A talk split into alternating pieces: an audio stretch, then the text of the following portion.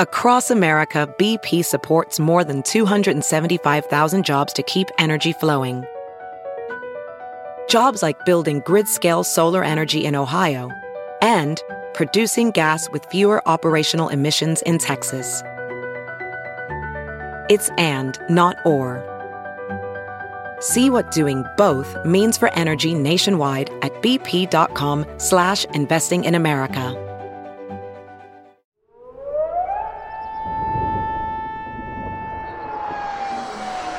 Hi, everyone. Welcome to Joe's Weather World, your only weather podcast dedicated to Kansas City.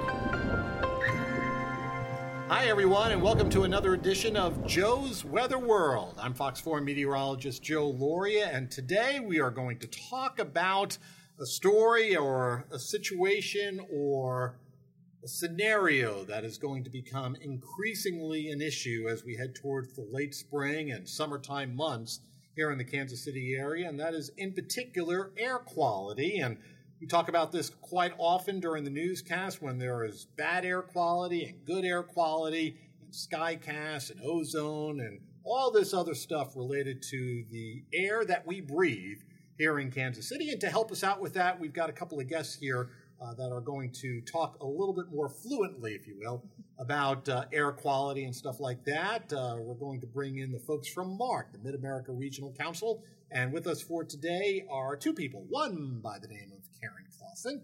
Karen, welcome aboard. Thanks for having us. And Doug is joining her, Doug Norsby. And Doug, what is your official title? I'm an air quality planner. An air quality planner. What does an air quality planner do? We do a number of different things. I'm involved heavily with education and outreach of our program, trying to share information about how ozone is created and ways that people can improve the air quality by changing their behaviors a little bit. We also put out messages. Some of them are on your station, but we have different spots that we put on television and radio. You might see some bus ads, just reminding people to take care of our air and do some of those things that we would like them to do for air quality. Okay, Karen, your role within MARC and air quality and this whole thing is what? Wow, well, I am the air quality program manager. Okay. So kind of like Doug, we're working to monitor and improve air quality throughout the region. And we do a lot of different things at MARC, but I think this is one of our most important things that we do because it really does impact public health. Personally, I do a lot of tracking of, federal legislation and rulemaking and things going on at the state level. And we work really hard across our region, which is quite a big region, which is 9 counties, 119 cities, 2 states, to, bring different stakeholders together to discuss this issue and figure out what the best policies are moving forward. And is that in general, so we should probably start with a broad stroke here, is that in general the role of MARC, or what is the role of MARC?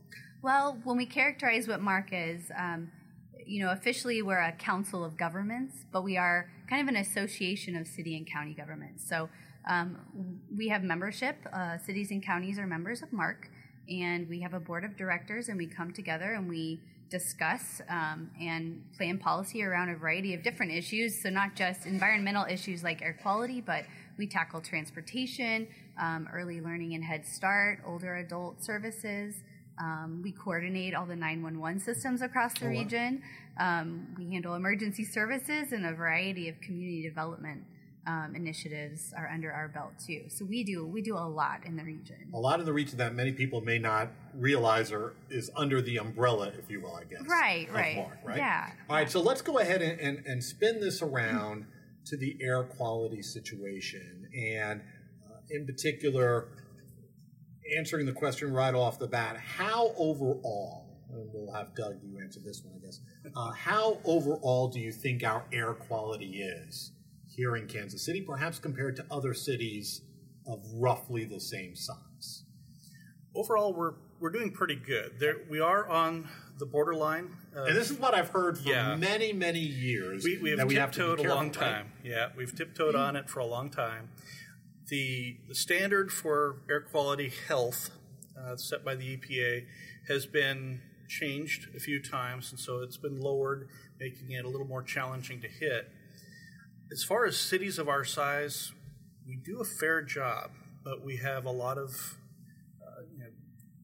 air pollution isn't just developed in situ. So we've got stuff that's coming from down south in Oklahoma, the refining process down Texas, and that it all comes up our way. And then we have local production. So there's the cars and stuff from commuting. There's industrial stuff. There's electrical generation units and that kind of thing. And Kansas City being a city that loves its commuting and is so spread out and there are so many roads, how much does the car aspect of this play into things? More than half of the emissions that are generated contributing to ozone come from transportation. Okay. Yeah, so it's a big one. And in an idealized world, Karen, I'm assuming that if we had this fabulous mass transit situation with trains and all this stuff all over the place to get people from point A to point B, maybe we would be in better shape, but that's not really the case, is it? Right. I mean, an expanded transportation system, including transit, would, and other forms of transportation, frankly, that have lower emissions would be great for the Kansas City region. And so in other parts of MARC, we're working on that issue. So. And how is that process coming along? I mean, I would imagine, especially now in this day and age where so much land is being taken up by houses or businesses or rights of way and stuff like that, it's not as if you could just say, you know what, we need to put a train down I-30 or something down I-35 to link it to Johnson. It can't be that simple, is it? Right. I mean, so how we use our land in the Kansas City region is very much tied to transportation, and so you can't address transportation without looking at land use policy. And how's it going in the Kansas City region? I think we're making pretty good, solid incremental steps towards making it easier for people to get around, allowing for new modes of transportation so that people have options about how they commute.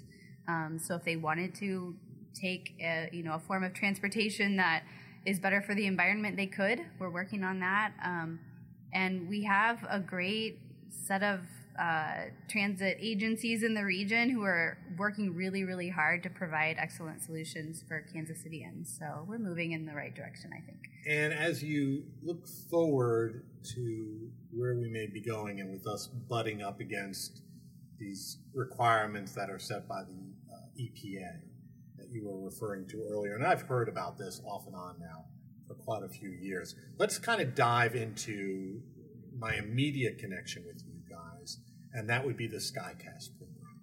And the value of that, not only to our viewers, but to Kansas City as a whole. Perhaps, Doug, you want to explain simply what the Skycast program is. Absolutely.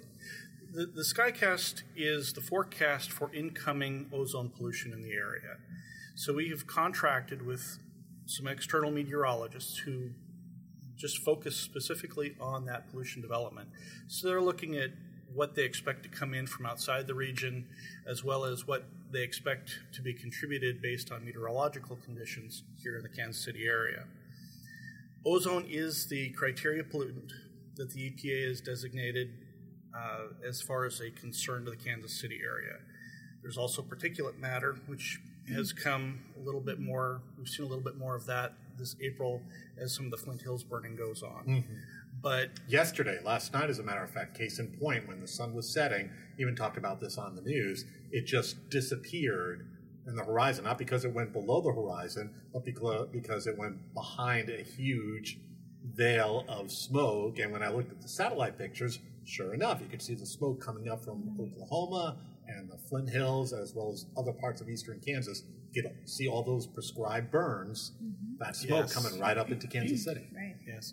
And there are some efforts underway to try to kind of control the impact of that smoke. The Kansas Department of Health and Environment has a website called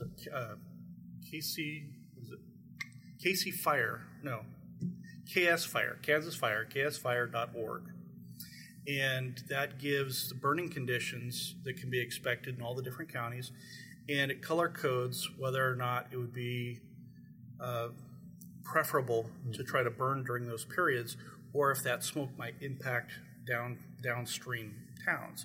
So they're working with the ranching community to try to minimize the impact of that smoke, but it does sometimes come our way, and so we'll see a little trail of that. Yeah. Fortunately, when we're looking at forecasts and we're looking at identifying the quality of a day, we're averaging over a number of hours, and so if you have a little plume that comes through, it'll average out, and it'll be okay as far as the forecast on that day or the way that it kind of appears in more of a chronic way. I would think the vast majority of our listeners hear the word ozone. They think to themselves, oh, wait, I don't understand. Ozone is good.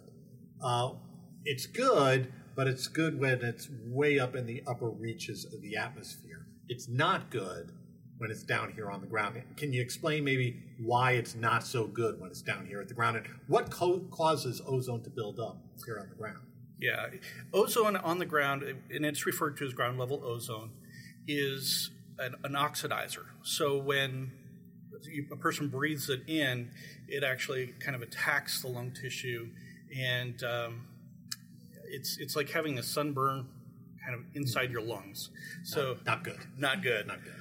It's created by precursors. A lot of pollutants are directly emitted. So there's just kind of a one-step process. You burn something, and particulate goes up, for example.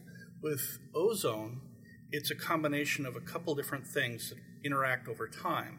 So you have a NOx component, which is created by combustion. So burning fuels, whether it's in a car or electrical generation or the fires that are going on. And then you have VOCs, volatile organic compounds, which are if you want to think of when you fill up your gas tank, the ripple of waves that kind of come out of that. You see it with solvents, paint thinner, acetone for your fingernail polish removal, and that kind of thing. So that evaporative component mixes with the NOx in sunlight, and it starts to interact, and ozone is created. Particularly when it's hot, so you have more evaporation.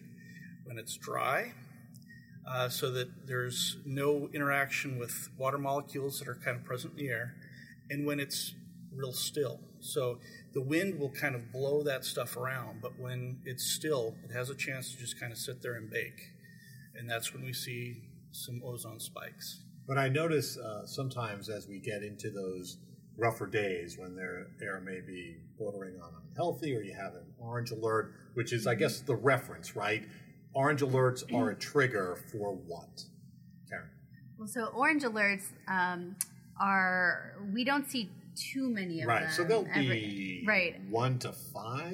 Maybe something like that. I think last year, how many did we have on orange? I think we had 12. We had 12. Did we? Yeah, sometimes it can get up around a dozen is kind of what we would sometimes expect as normal, which is not good. Yeah. But we've had a number of years where we've had really good seasons, where we had one season where there were 4. I think one season we had 2. See, that's what I'm thinking. Yeah. I want to circle back to that, but so let's go as so when an orange alert is triggered, what do you do? Right, yeah.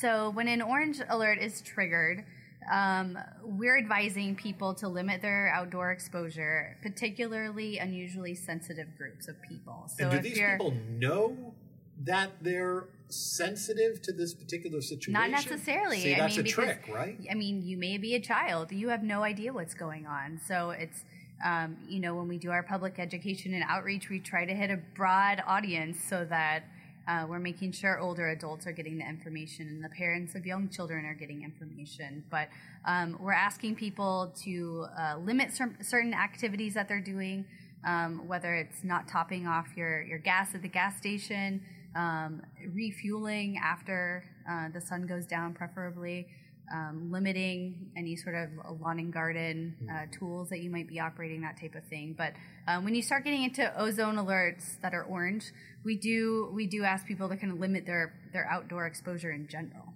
because it can be harmful. Right, it can be harmful. And, you know, it's not just unusually sensitive groups, but it can then start really impacting the everyday person who doesn't have. And there's orange, and then there's next level, mm-hmm. right? And those next level, was it purple, I think? Red, okay. Mm-hmm. Those next level scenarios are pretty rare, right? We've had a few. They are rare. We want them to be rare, right. But we had a few last season.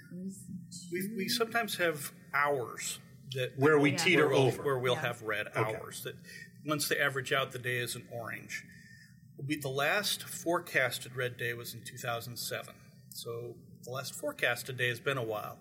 Last year we had a forecasted orange alert day, and it did come back a red. So we did have one day last year, and it's the first time that's happened since 2007. And is the city allowed, for lack of a better phrase, is this area allowed a certain amount of that, or at some point is that not good in terms of planning and stuff like that? It's not good. Yeah. The way that the EPA evaluates how well you're performing is they look at the fourth highest reading off of a monitor from within a region. Only one monitor needs to trip. Yeah. And so at any individual monitor, you pull that fourth reading, and then you average that over that year and the previous 2 years. So there's a 3-year average. And that number has to be at the standard that the EPA has set. So, when we were talking a little bit earlier about the number of ozone alert days, those earlier years, the last couple of years, when we've had really good ozone seasons, we get to use some of that to counterbalance. Yes, to offset what where we're at now.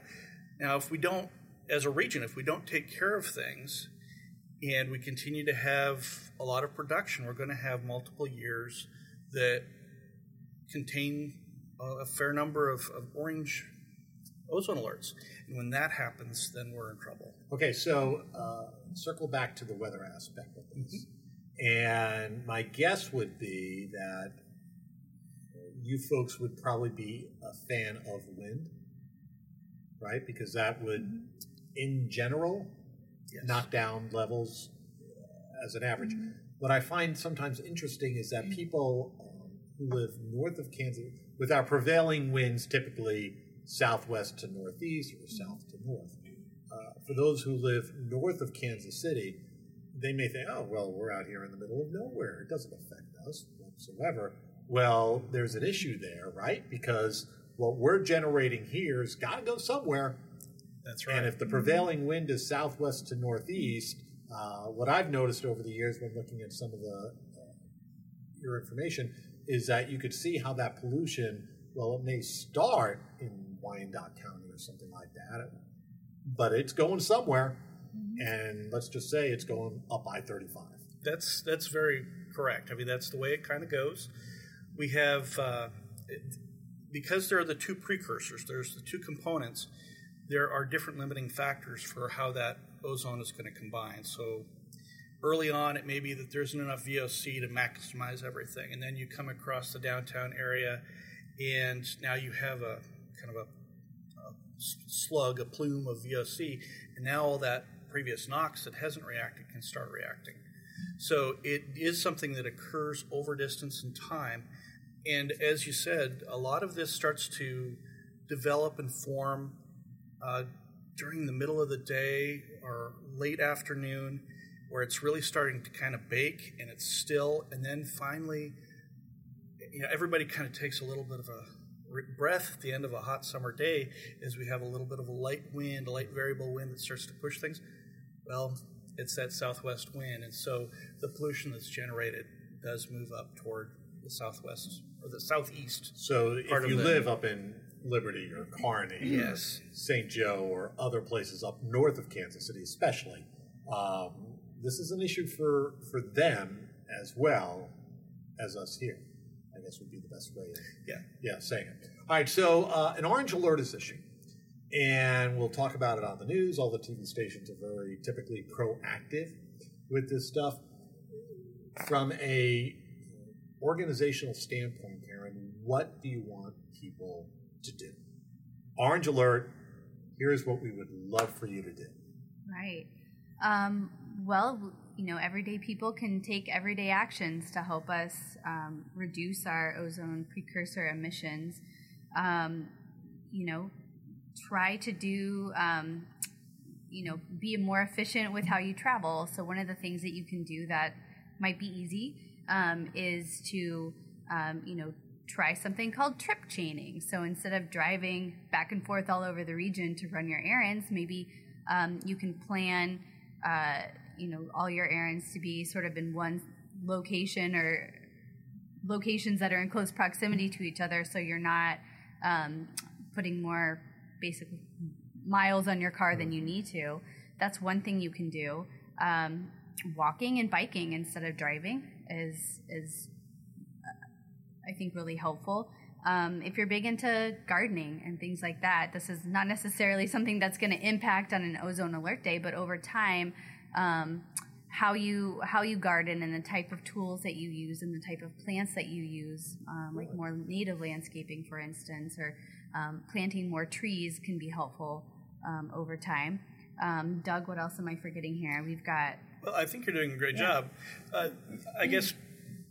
one thing to think about, too, is not just what you should do, but what you should put off doing.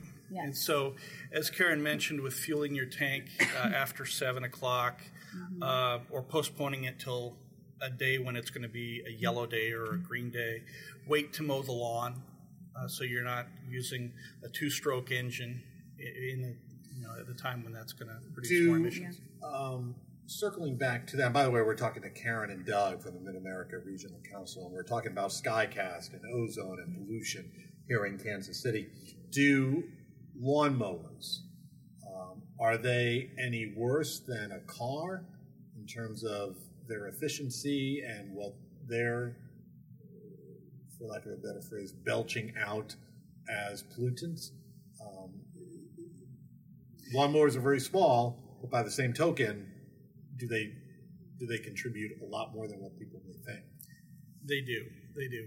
And there has been some work done, again, EPA regulation, improving the emissions of small engines, but they still are a larger contributor for their size, and it has to do with the type of engine that they are. Just a two-stroke engine has an open crankcase, and so it produces more emissions than you would have with, a car that has a catalytic converter. The other thing is that a lot of that equipment, instead of running straight on fuel and then the oil is separate, you'll have an oil-fuel mix that you will burn. It can be chainsaws. It can be, hedge trimmers might have that kind of a motor on it. So yes, even though they're small, and even though it might seem like you don't operate them for very long, pound for pound, they're pretty heavy polluters. Yeah. So Karen and I were talking earlier before we started this podcast, and sometimes I question, and my mind can be somewhat cynical sometimes, about, we talk about these orange skycasts, and we talk about trying to get folks to alter their lives in some way, maybe getting it out of the routine just a little bit. How do you feel that overall the program has gone? Do you feel like it's having an impact? Do you feel like it's helping, maybe? Are people responding to this type of stuff? Yeah, that's a great question. This is something that really, marks the success or the failure of our program. So we look very carefully at this. Every year we do a public education awareness survey to really understand people's understanding about ozone as an issue, where they get their information from, are they aware of the different things that they can do, and are they actually doing these things? So this behavior change aspect is really important to us, and I think over time we've seen a greater understanding of the issue and a greater understanding of what people can do. There's a lot of willingness, I think, to do things like not topping off your car and avoiding filling your car with gas on, you know, in the middle of a hot day, and maybe postponing that a little bit. But some of the bigger asks that we would like people to think about, like changing their mode of transportation, is a little more difficult. And there's a lot of variables at play with that, of course. You know, some being, you know, the economy or the availability of different transportation in different areas of the region. But we think people are moving in the right direction. And I think particularly right now, as you know, the conversation around climate change is more elevated than it has ever been. People are really starting to think about, you know, it's air quality is really important for public health, but there's all these other benefits to it as well. Climate stability is really important. People are thinking about, the money saving, part of it. And so we are seeing a little bit of movement, but we still have a lot of work to do. So what happens, and we'll probably have to wrap this up here in a couple of minutes, what happens if we do get in trouble with the EPA? What happened? And what can the EPA, what can happen? A lot. If we do violate the current standards for ozone that EPA sets, it does trigger this whole long process of things that that the states and Mid-America Regional Council have to engage in. So the states would be responsible for putting together a state implementation plan to help us get back into attainment or compliance with that EPA standard. And there's a timeline attached to it. It's usually 3 years or more that we have to get back to better air quality shape, if you will.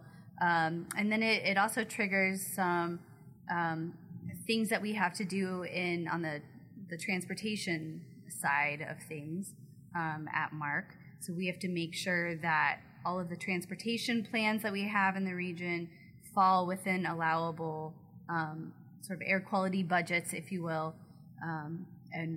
We're putting in place projects that help reduce our ozone precursor emissions. So it's very serious. We do not want to get to this point. And so this is why we work really hard at providing information to people across the region of all different ages and helping people learn about what's going on. And Doug, just how close are we to teetering into trouble land? We have a monitor right now that at the end of the season last year was right at the level before it would trip over. So 71 parts per billion would be a violation, and we have one monitor that was at 70.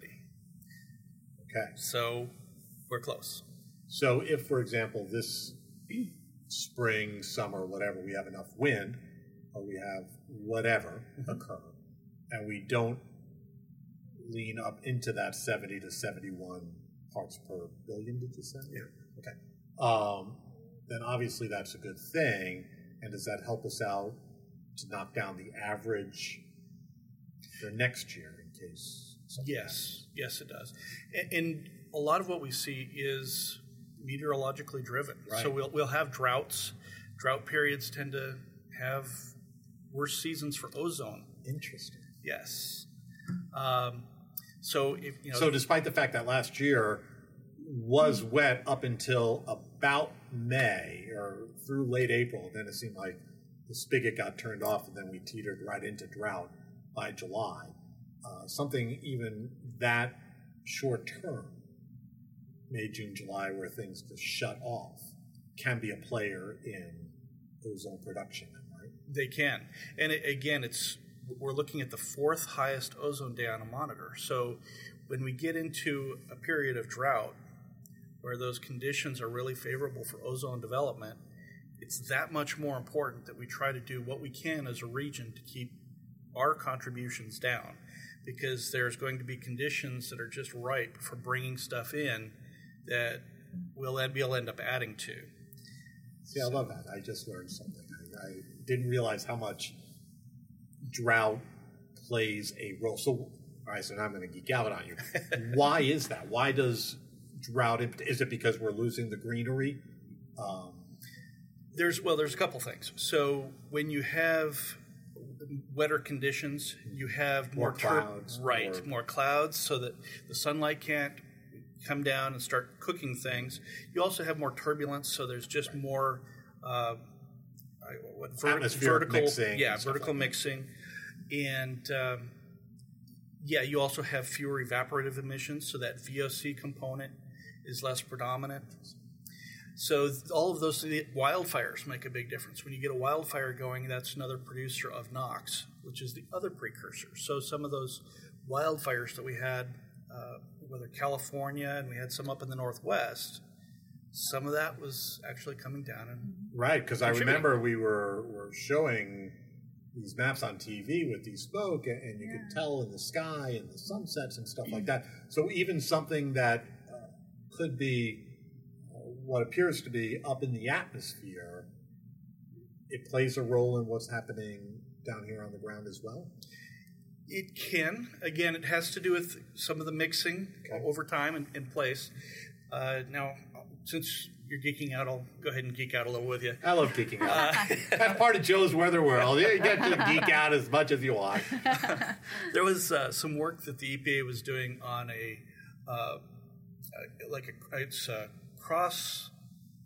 across geographic boundaries, transportation of ozone.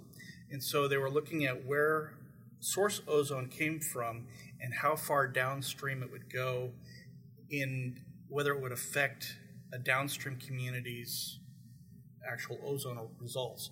And there was a study that they'd done at that time that showed ozone pollution produced here in Kansas City was actually affecting a reading of a town in Michigan. So really? Yes. So they must be thrilled with us. Yes. Yeah. So there's been quite a bit of work, and ozone in particular is kind of unusual in that a lot of the other pollutants tend not to spread as much, and ozone is really this regional pollutant. So as we wrap this up then, would it be fair to say that what happens in Oklahoma City and Dallas and maybe Little Rock to a certain extent affects us? If we're affecting Michigan, wouldn't it go to reason that Dallas and Austin and Oklahoma City and Tulsa could affect us? Yes, it does. Mm-hmm. Yeah. We'll have the stuff that's coming from kind of out of state, right, and we'll also have meteorological conditions that we can't really control that much, but we're still responsible for keeping the ozone level down in our area.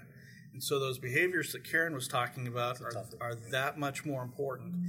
And when we were doing our survey, we actually looked at two different questions: things that people are doing because of an ozone alert day, and things that they're doing just because they feel like it's the right thing to do. And there are people who respond to ozone alert days, but taking that and making that a natural, routine behavior is a challenge. It's a challenge, but once it's there, it's a learned behavior. And even if on a particular day you didn't know that it was an orange day, you'll be doing those behaviors anyway. So it's a challenge, but I think our region is up for it. All right, Karen, Doug, thanks so much for coming on by today, being part of Joe's Weather World as we visited with the folks from MARC about Orange Skycast and Skycast in general. Thank you. I learned something. The drought thing I had no idea about. And we wish good air quality upon all of us. I think here in Kansas City it'll be another challenging year, I'm sure. I guess that's just the way it goes. Guys, thank you. Thank you. Thank you. Thank you again so much. And thank you so much for listening to Joe's Weather World. We always have fun with these podcasts, and we'll have another one coming up in just about another week or 10 days. Thanks so much.